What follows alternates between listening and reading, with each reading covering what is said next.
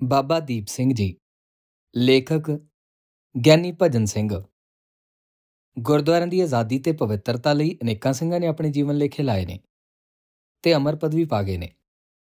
ਇਹਨਾਂ ਸ਼ਹੀਦਾਂ ਵਿੱਚੋਂ ਬਾਬਾ ਦੀਪ ਸਿੰਘ ਜੀ ਉਹ ਮਹਾਨ ਸ਼ਹੀਦ ਨੇ, ਜਿਨ੍ਹਾਂ 80 ਸਾਲ ਦੀ ਬਿਰਧ ਆਯੂ ਵਿੱਚ ਅਜਿਹੀ ਤਲਵਾਰ ਚਲਾਈ ਕਿ ਸ੍ਰੀ ਦਰਬਾਰ ਸਾਹਿਬ ਤੱਕ ਪੜਨ ਦਾ ਪ੍ਰਣ ਅਨੋਖੇ ਢੰਗ ਨਾਲ ਪੂਰਾ ਕਰਕੇ ਦਿਖਾਇਆ ਤੇ ਇਤਿਹਾਸ ਵਿੱਚ ਇੱਕ ਅਜਿਹੇ ਕਾਂਡ ਦਾ ਵਾਅਦਾ ਕੀਤਾ, ਜਿਸ ਵਰਗੀ ਮਿਸਾਲ ਦੁਨੀਆ ਦੇ ਇਤਿਹਾਸ ਵਿੱਚ ਹੋਰ ਕਿਧਰੇ ਨਹੀਂ ਮਿਲਦੀ। ਅਹਿਮਦ ਸ਼ਾਹ ਅਬਦਾਲੀ ਨੇ ਕਈ ਵਾਰ ਭਾਰਤ ਤੇ ਹਮਲਾ ਕੀਤਾ ਤੇ ਹਰ ਵਾਰ ਉਹਦਾ ਰਾਹ ਰੋਕਣ ਵਾਲੇ, ਉਹਦੀ ਫੌਜ ਨੂੰ ਨੁਕਸਾਨ ਪਹੁੰਚਾਉਣ ਵਾਲੇ ਤੇ ਉਹਦੇ ਥਾਪੇ ਹਾਕਮਾਂ ਦੀ ਅਥਾਰਟੀ ਨੂੰ ਚੈਲੰਜ ਕਰਨ ਵਾਲੇ ਸਿੱਖਾਂ ਤੋਂ ਉਹ ਬਹੁਤ ਦੁਖੀ ਸੀ। ਪੰਜਾਬ ਥਾਂ-ਥਾਂ ਸਿੱਖਾਂ ਦੇ ਜਥੇ ਛਾ ਗਏ ਸੀ ਤੇ ਉਹਨਾਂ ਨੇ ਅਮਲੀ ਤੌਰ ਤੇ ਇੱਥੋਂ ਦੀ ਹਕੂਮਤ ਨੂੰ ਨਕਾਰਾ ਕਰ ਦਿੱਤਾ ਸੀ। ਰਾਖੀ ਸਿਸਟਮ ਚਾਲੂ ਕਰਕੇ ਸਿੱਖਾਂ ਨੇ ਲੋਕਾਂ ਨੂੰ ਸਰਕਾਰ ਦੀ ਥਾਂ ਆਪਣੀ ਅਗਵਾਈ ਵਿੱਚ ਆਉਣ ਦੀ ਰਾਹ ਬਣਾ ਦਿੱਤਾ। ਅਹਿਮਦ ਸ਼ਾਹ ਅਬਦਾਲੀ ਨੇ ਇਹ ਹਾਲਾਤ ਦੇਖ ਕੇ ਕਰੜੇ ਤੇ ਜ਼ਾਲਮ ਇਨਸਾਨ ਜਹਾਨ ਖਾਨ ਨੂੰ ਲਾਹੌਰ ਦਾ ਗਵਰਨਰ ਨਿਯਤ ਕੀਤਾ ਤੇ ਉਸ ਨੂੰ ਇਸ ਗੱਲ ਦੀ ਪੱਕੀ ਕੀਤੀ ਕਿ ਉਹ ਸਿੱਖਾਂ ਦੀ ਹਸਤੀ ਤੇ ਨਾਮੋ ਨਿਸ਼ਾਨ ਖਤਮ ਕਰਨ ਲਈ ਆਪਣੀ ਪੂਰੀ ਵਾਹ ਲਾ ਦੇਵੇ। ਜਹਾਨ ਖਾਨ ਨੇ ਵੀ ਅਜਿਹੇ ਫੌਜੀ ਦਸਤੇ ਪਿੰਡਾਂ ਵਿੱਚ ਭੇਜ ਦਿੱਤੇ, ਜਿਨ੍ਹਾਂ ਘਰ-ਘਰ ਪੁੱਛ ਪੜਤਾਲ ਕਰਕੇ ਸਿੱਖਾਂ ਨੂੰ ਖਤਮ ਕਰਨ ਦੇ ਪ੍ਰੋਗਰਾਮ ਤੇ ਅਮਲ ਸ਼ੁਰੂ ਕਰ ਦਿੱਤਾ। ਇਸ ਹਥਿਆਰੇ ਕਦਮ ਨਾਲ ਪਿੰਡਾਂ ਵਿੱਚ ਸਿੱਖ ਨਜ਼ਰ ਆਉਣੇ ਬੰਦ ਹੋ ਗਏ। ਤੇ ਸਭ ਦੂਰ ਦਰਾਡੇ ਜੰਗਲਾਂ ਵਿੱਚ ਚਲੇ ਗਏ। ਜਹਾਨ ਖਾਨ ਨੂੰ ਕਿਸੇ ਨੇ ਦੱਸਿਆ, ਜਦ ਤੱਕ ਅੰਮ੍ਰਿਤਸਰ ਵਿੱਚ ਸਿੱਖਾਂ ਦਾ ਸਰੋਵਰ ਤੇ ਦਰਬਾਰ ਸਾਹਿਬ ਕਾਇਮ ਹੈ, ਇਹ ਖਤਮ ਨਹੀਂ ਹੋ ਸਕਦੇ। ਕਿਤਨੀ ਵੀ ਸਖਤੀ ਕਰ ਲਈਏ, ਇਹ ਦਿਲ ਨਹੀਂ ਹਾਰਨਗੇ। ਇੱਥੇ ਸਰੋਵਰ ਵਿੱਚ ਇਸ਼ਨਾਨ ਕਰਕੇ ਦਰਬਾਰ ਸਾਹਿਬ ਮੱਥਾ ਟੇਕ ਕੇ ਇਹਨਾਂ ਨੂੰ ਨਵਾਂ ਜੀਵਨ, ਨਵਾਂ ਉਤਸ਼ਾਹ ਤੇ ਨਵਾਂ ਜੋਸ਼ ਮਿਲ ਜਾਂਦਾ। ਇਸ ਲਈ ਇਹ ਜੀਵਨ ਸੋਮਾ ਖਤਮ ਕੀਤਾ ਜਾਏ। ਜਹਾਨ ਖਾਨ ਨੇ ਅੰਮ੍ਰਿਤਸਰ ਨੂੰ ਆਪਣਾ ਹੈੱਡਕੁਆਰਟਰ ਬਣਾ ਲਿਆ ਤੇ ਸਿੱਖਾਂ ਦੇ ਜਜ਼ਬਾਤ ਕੁਚਲਣ ਲਈ ਸ੍ਰੀ ਦਰਬਾਰ ਸਾਹਿਬ ਦੀ ਇਮਾਰਤ ਨੂੰ ਢਾ ਦਿੱਤਾ ਤੇ ਪਵਿੱਤਰ ਸਰੋਵਰ ਨੂੰ ਪੂਰ ਦਿੱਤਾ। ਇਹ ਗੱਲ 1760 ਈਸਵੀ ਦੀ ਹੈ। ਜਹਾਨ ਖਾਨ ਦੀ ਇਸ ਕਾਰਵਾਈ ਦੀ ਖਬਰ ਸਿੱਖਾਂ ਨੂੰ ਦੂਰ ਦੁਰਾਡੇ ਜੰਗਲਾਂ ਵਿੱਚ ਵੀ ਜਾ ਪਹੁੰਚੀ ਤੇ ਸਾਰੀ ਸਿੱਖ ਕੌਮ ਵਿੱਚ ਗਮ ਤੇ ਗੁੱਸੇ ਦੀ ਲਹਿਰ ਫੈਲ ਗਈ। ਇਹਨਾਂ ਦਿਨਾਂ ਵਿੱਚ ਬਾਬਾ ਦੀਪ ਸਿੰਘ ਜੀ ਦਮਦਮਾ ਸਾਹਿਬ ਸਾਬੋ ਕੀ ਤਲਵੰਡੀ ਬਠਿੰਡਾ ਵਿੱਚ ਰਹਿੰਦੇ ਸੀ। ਬਾਬਾ ਦੀਪ ਸਿੰਘ ਜੀ ਇੱਥੋਂ ਦੇ ਜੰਪਲ ਨਹੀਂ ਸੀ। ਆਪ ਜ਼ਿਲ੍ਹਾ ਅੰਮ੍ਰਿਤਸਰ ਦੇ ਪਿੰਡ ਪੌਵਿੰਡ ਦੇ ਰਹਿਣ ਵਾਲੇ ਸੀ। ਤੇ ਜਦ ਦਸ਼ਮੇਸ਼ ਪਿਤਾ ਸ੍ਰੀ ਗੁਰੂ ਗੋਬਿੰਦ ਸਿੰਘ ਜੀ ਮਹਾਰਾਜ ਨੇ ਖਾਲਸੇ ਨੂੰ ਖੰਡੇ ਦਾ ਅੰਮ੍ਰਿਤ ਬਖਸ਼ਿਆ, ਤਾਂ ਉਸ ਸਮੇਂ ਬਾਬਾ ਦੀਪ ਸਿੰਘ ਜੀ ਨੇ ਵੀ ਆਪਣੀ ਭਰ ਜਵਾਨੀ ਦੇ ਦਿਨਾਂ ਵਿੱਚ ਸ੍ਰੀ ਗੁਰੂ ਗੋਬਿੰਦ ਸਿੰਘ ਜੀ ਦੇ ਪਵਿੱਤਰ ਹੱਥਾਂ ਤੋਂ ਹੀ ਅੰਮ੍ਰਿਤ ਦੀ ਦਾਤ ਪ੍ਰਾਪਤ ਕੀਤੀ ਸੀ। ਬਾਬਾ ਦੀਪ ਸਿੰਘ ਜੀ ਆਪਣੇ ਸਮੇਂ ਦੇ ਉੱਗੇ ਵਿਦਵਾਨ ਸੀ।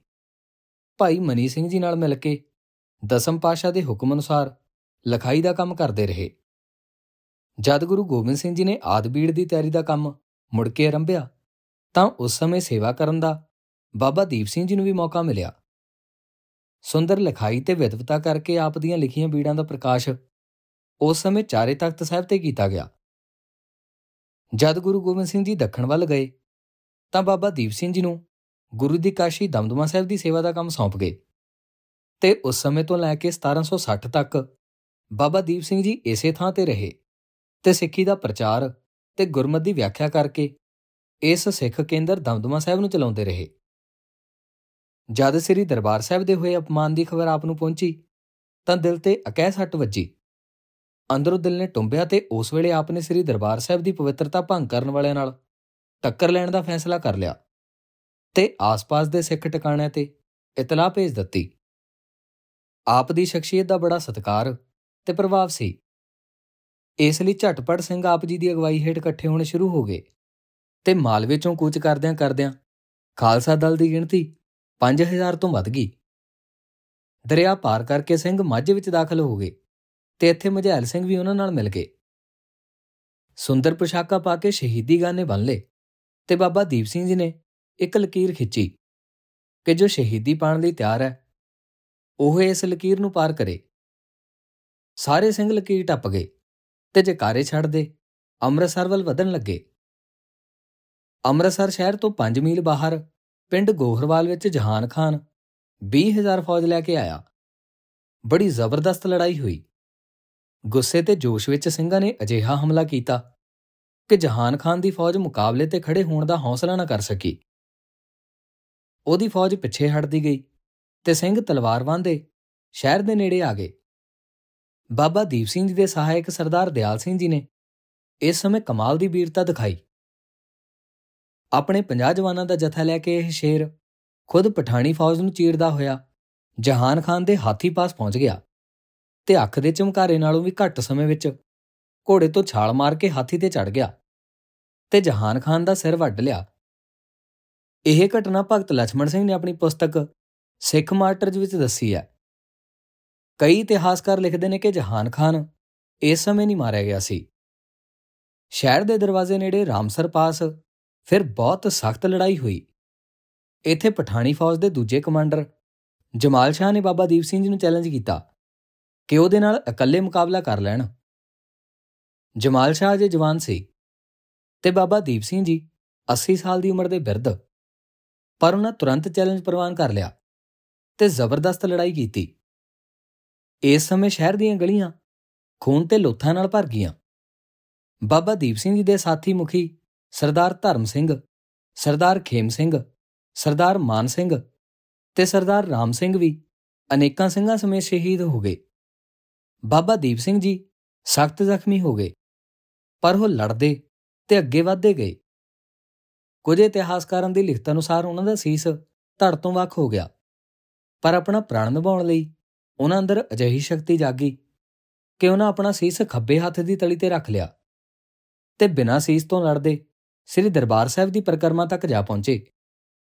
ਇੱਥੇ ਅਪੜਦਿਆਂ ਤੱਕ ਹੋਰ ਪਠਾਨ ਜਰਨੈਲਾਂ ਵਿੱਚੋਂ ਵੀ ਸਾਬਰ ਅਲੀ ਖਾਨ, ਰੁਸਤਮ ਅਲੀ ਖਾਨ ਤੇ ਜ਼ਬਰਦਸਤ ਖਾਨ ਮਾਰੇ ਗਏ। ਇਹਨਾਂ ਜਰਨੈਲਾਂ ਨੂੰ ਮਾਰਨ ਵਾਲੇ ਅਣਖੀਲੇ ਸਿੰਘ ਸਰਦਾਰ ਸਰਦਾਰ ਹੀਰਾ ਸਿੰਘ ਤੇ ਸਰਦਾਰ ਬਲਵੰਤ ਸਿੰਘ ਸੀ। ਜਦ ਇਤਨੇ ਜਰਨੈਲ ਮਾਰੇ ਗਏ, ਤਾਂ ਪਠਾਣੀ, ਅਫਗਾਨੀ ਤੇ ਮੁਸਲਮਾਨ ਫੌਜ ਦੇ ਹੌਸਲੇ ਟੁੱਟ ਗਏ ਤੇ ਉਹ ਦਰਬਾਰ ਸਾਹਿਬ ਦਾ ਘੇਰਾ ਛੱਡ ਕੇ ਭੱਜ ਉੱਠੇ।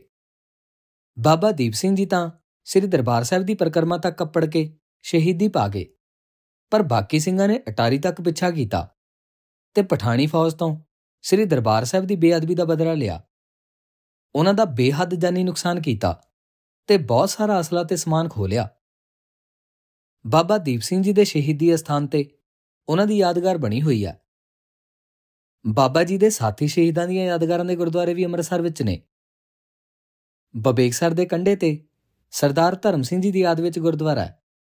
ਇਸ ਤਰ੍ਹਾਂ ਕਟੜਾ ਰਾਮਗੜੀਆ ਤੇ ਅਖਾੜਾ ਮਗਨੀ ਰਾਮ ਨੇੜੇ ਗੁਰਦੁਆਰੇ ਉਹਨਾਂ ਬਹਾਦਰਾਂ ਦੀ ਲਾਮਸਾਲ ਕੁਰਬਾਨੀ ਤੇ ਸ਼ਹੀਦੀਆਂ ਦੀਆਂ ਯਾਦਗਾਰਾਂ ਨੇ। ਬਾਬਾ ਦੀਪ ਸਿੰਘ ਜੀ ਦੀ ਉਮਰ ਦਾ ਬੁੱਢਾ ਜਰਨੈਲ ਇਤਿਹਾਸ ਵਿੱਚ ਹੋਰ ਕੋਈ ਨਹੀਂ ਮਿਲਦਾ ਤੇ ਨਾ ਹੀ ਜਿਵੇਂ ਆਪ ਜੀ ਨੇ ਸ਼ਹੀਦੀ ਪਾਈ, ਉਸ ਤਰ੍ਹਾਂ ਦੀ ਕੋਈ ਮਿਸਾਲ ਕਿਸੇ ਵੀ ਦੇਸ਼ ਦੇ ਇਤਿਹਾਸ ਵਿੱਚੋਂ ਮਿਲਦੀ ਹੈ। ਵਾਹਿਗੁਰੂ ਜੀ ਕਾ ਖਾਲਸਾ, ਵਾਹਿਗੁਰੂ ਜੀ ਕੀ ਫਤਿਹ।